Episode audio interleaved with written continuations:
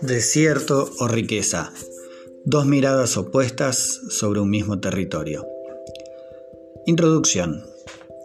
En esta exposición oral a través de un podcast, trataré de realizar una reflexión ético-política sobre la problemática de los incendios en la provincia de Córdoba.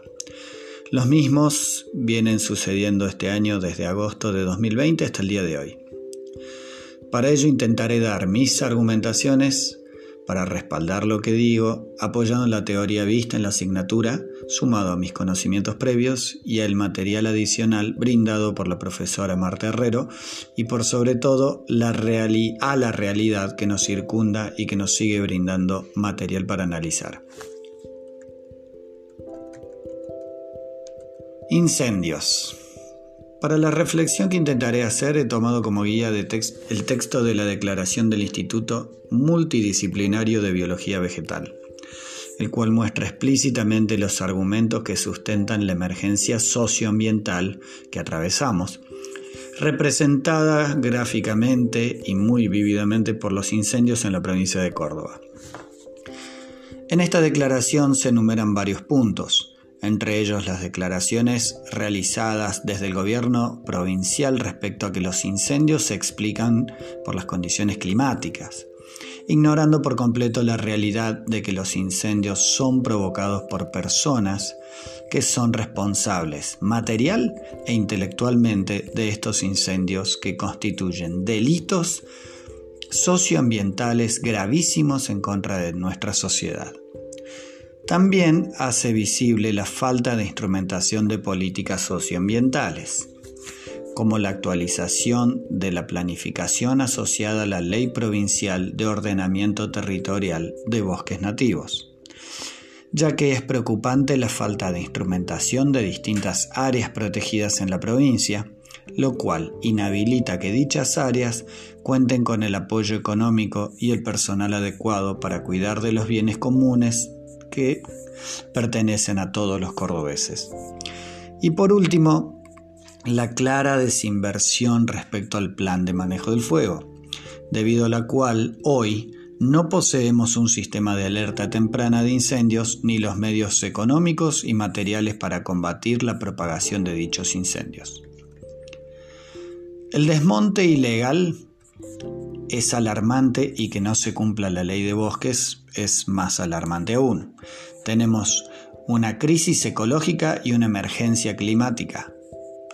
Necesitamos un Estado que ponga el eje en la conservación del ambiente. Tenemos que poner en la agenda, a través del Estado, la transición socioecológica. Y como ciudadanos y como dijo en la entrevista,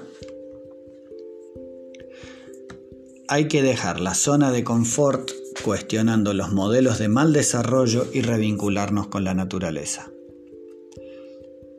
Tenemos que entender que formamos parte de la naturaleza, no somos seres externos a la naturaleza, somos ecodependientes. Hay que promover la sustentabilidad de la vida. Y Sí, como también dice la doctora en la Svampa en la entrevista, hemos combinado un alfabetismo ecológico con lo peor de los intereses económicos. Para esto, para cambiar, lo que tenemos que hacer es debatir y poder hacernos especialistas en ecología. Hay que apoyar la justicia climática como se está empezando a hacer en muchos países. ¿Sí? Porque tenemos que reconocer que los incendios con causas son, las causas son directas o indirectas, pero el hombre está siempre en el medio de la problemática. Para esto es interesante, o me pareció a mí interesante, eh, una parte del libro de Svampa que dice, ¿qué entendemos por territorio? Y como dice en el texto de la doctora Svampa, del cambio de época al fin de ciclo, en términos generales, tanto en los movimientos urbanos como rurales, el territorio aparece como un espacio de resistencia y también progresivamente como un lugar de la resignificación y creación de nuevas relaciones sociales.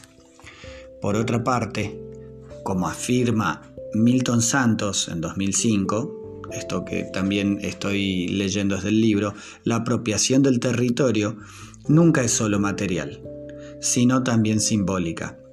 La territorialidad como dimensión material ha sido muchas veces comprendida exclusivamente como autoorganización comunitaria, tanto de los movimientos campesinos como de los movimientos urbanos, que vinculan su lucha a la defensa de la tierra y o a la satisfacción de las necesidades básicas. Esto va a contramano de lo que a partir del año 2000, como dice el libro, somos testigos de la intensificación y expansión de un modelo extractivo exportador.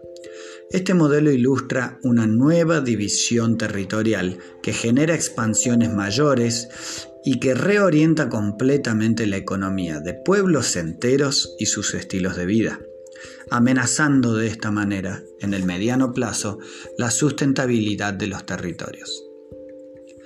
Entre las formas de racionalidad que se ponen en juego, o sea que los actores sociales ponen en juego, tenemos claramente la racionalidad instrumental que está orientada al éxito, que es, como hemos visto, un sujeto racional y egoísta, y que delega a una élite las decisiones, ¿sí?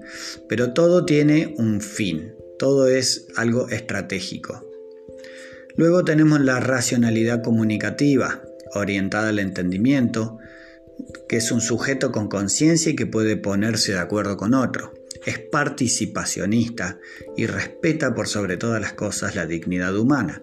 Esto lo podemos ver bien reflejado cuando los individuos de una comunidad se juntan para tomar decisiones y en este caso de los incendios toman acciones, ya sean directas contra el fuego o para ayudar a la gente que está trabajando contra el fuego y luego del mismo para tratar de mejorar la situación de quienes sufrieron daños por el fuego. Lo que fue la racionalidad instrumental está claramente el gobierno y las cúpulas políticas de la provincia de Córdoba y sus intereses. También a través de esto podemos ver las acciones estratégicas, ¿sí? como las del gobierno, como volvemos a decir, o los grandes capitales que son calculadas ¿sí? y deciden qué acciones tomar para llegar a un fin. Luego tenemos la acción comunicativa, que tiene el interés crítico emancipatorio y para comprender y producir un saber a través de la argumentación y obviamente de la investigación. Tomando en cuenta el título que decidí poner a este trabajo, considero que dentro de los actores involucrados en esta problemática tenemos por un lado el gobierno con sus manejos erróneos o equivocados de un territorio que para ellos es sacrificable o vacío e improductivo, o sea, la parte del desierto, enfrentado en desigualdad de condiciones con la gente que habita ese territorio y que lo explota respetando o por lo menos tratando de respetar la vida del ambiente que nos rodea. Entendiendo que gracias a ese ambiente es que además de lo que produce la tierra, que es vital para el cuidado del agua que los cordobeses consumimos. Y debemos cuidar para seguir viviendo en tan bello lugar. Esta última visión sería la de la riqueza riqueza que para los ojos de capitales que solo piensan en un beneficio económico por sobre el bien común de los habitantes de esta tierra, obviamente no existe. Las consecuencias que esto trae, sí, son, gracias a las decisiones de quienes creen tener la verdad de todo, o sea, el, gobierno, nos están arrastrando hacia un lugar bastante triste, sin vida y arrasado por los intereses de quienes solo piensan en llenarse los bolsillos. Y todo esto de la mano del fuego que destruye todo a su paso, bosques nativos, fauna autóctona y las vidas de sus habitantes. Por otro lado, está la posibilidad de tener consecuencias positivas a través de la defensa, la investigación y la información del pueblo en pos de tenemos para poder generar el sustento necesario para todos los cordobeses. Porque no toda nuestra provincia es soja, barrios privados u obras faraónicas al antojo del gobernante de turno. también podemos tener fuentes de trabajo y explotación limpia de la riqueza que nos rodea. Con respecto a las leyes, debemos y respetar y hacer respetar las leyes. Como comunidad moderna a la que pertenecemos, debemos hacer cumplir las mismas que protegen a nuestro bosque y en definitiva a nuestras vidas. ¿Por qué se incendian los bosques? Porque entre todos los motivos naturales, que es un muy bajo porcentaje, hay uno mucho más grande y terrible, el de ver al territorio como algo vacío y sin aprovechamiento.